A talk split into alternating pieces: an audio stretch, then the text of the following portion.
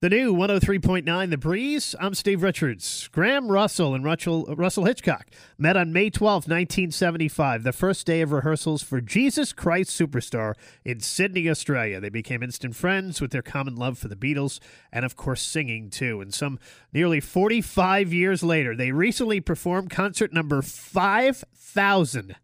It took place in Las Vegas in January uh, the Herald Sun proclaimed Air Supply in the top five of greatest Aussie bands of all time, in great company, of course, to the likes of ACDC and the Bee Gees. They perform still about 130 concerts each year all around the world and are more popular than ever live. They just released a new album, too, The Lost in Love Experience, recorded with the Prague Symphony.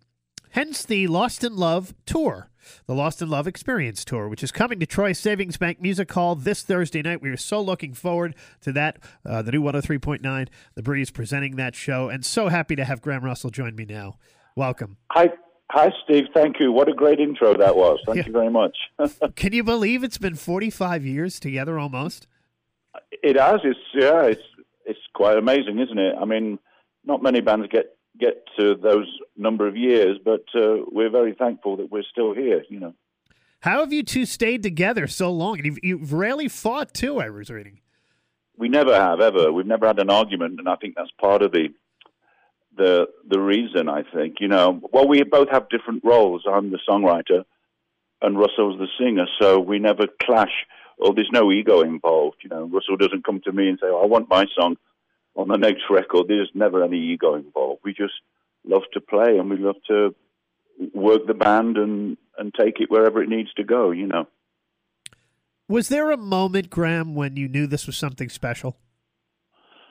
Uh, there was, yeah. When I remember when Russell and I were driving on the freeway in Los Angeles in um, January 1980, and Lost in Love had been just been released, and not many radio stations were playing it. But uh, the first time we heard it was was in LA on the freeway, and we had the top down in this uh, convertible car, and I, I heard it for the first time on the radio, and I went, "Oh wow!"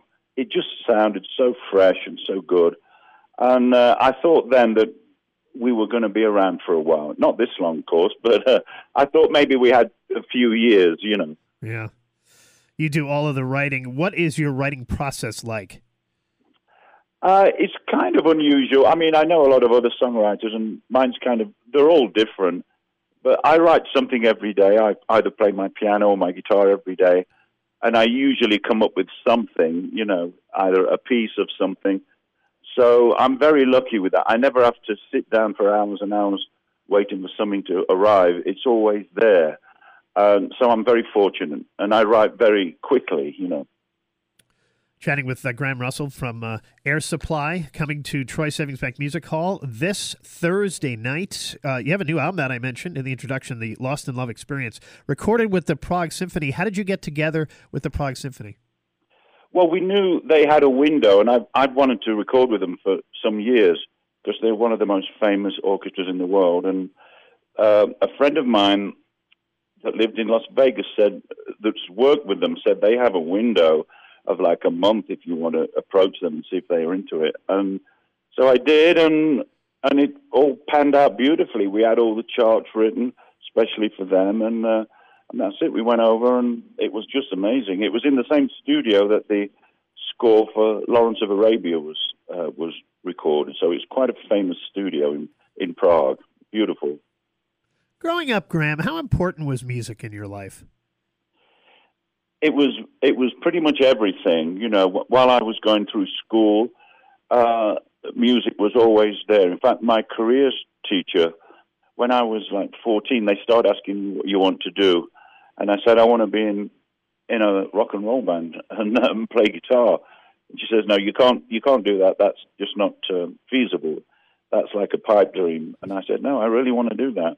But it took me a long time before I did. But music was always there every day, you know, because I started writing songs when I was 13, so I was on a mission already as a, as a young teenager. Was there ever a time when you thought about doing something else? Uh, well, I had several other jobs, but I always wanted to be a professional musician. Uh, I think all musicians have to work, you know, to survive, to live. And so you do odd jobs or whatever you can, uh, but you never let go of, of your dream. And I think that's very important for people coming up through the ranks. You have to keep believing in what you're doing, and one day you'll break through. You know, that's what I've discovered. I mentioned uh, that uh, you and Russell became instant friends. Your common love of the Beatles, of course, too. What was the first album you bought, Graham? The first album I bought was Please Please Me. In fact, the Beatles were the first band I ever saw live, if you believe that. there's, there's nowhere to go after that, you know what I mean? I, I, you guys also toured with Rod Stewart. That was one of your first big tours, right? It was our first really big tour. Well, certainly our first tour of uh, of Australia and the United States and Canada. Yeah, we opened for him in Australia, and he after the first show, he said to us, "I want you to open for me in America." You know, and we couldn't believe it. We were only six months old, the band, and here we were opening for the biggest act in the world, and which we did, and he was wonderful, and we learned a great deal from him. Uh, you know, we learned how to do what you do very well. Uh, but we didn't break as we thought we would in the US. It wasn't meant for us at that time, but we had to wait another three years before that would happen. But we, we were patient. We got in the trenches and did the work, and then it all happened for us in 1980. Graham Russell, Ian Russell Hitchcock, form Air Supply, almost 45 years ago. And we get to see them, and all the airheads will be out in force this Thursday night. they will. at Troy Savings Bank Music Hall. Graham, thank you so much for joining me. My pleasure, Steve. Thank you for the interview and for the time. It's really cool.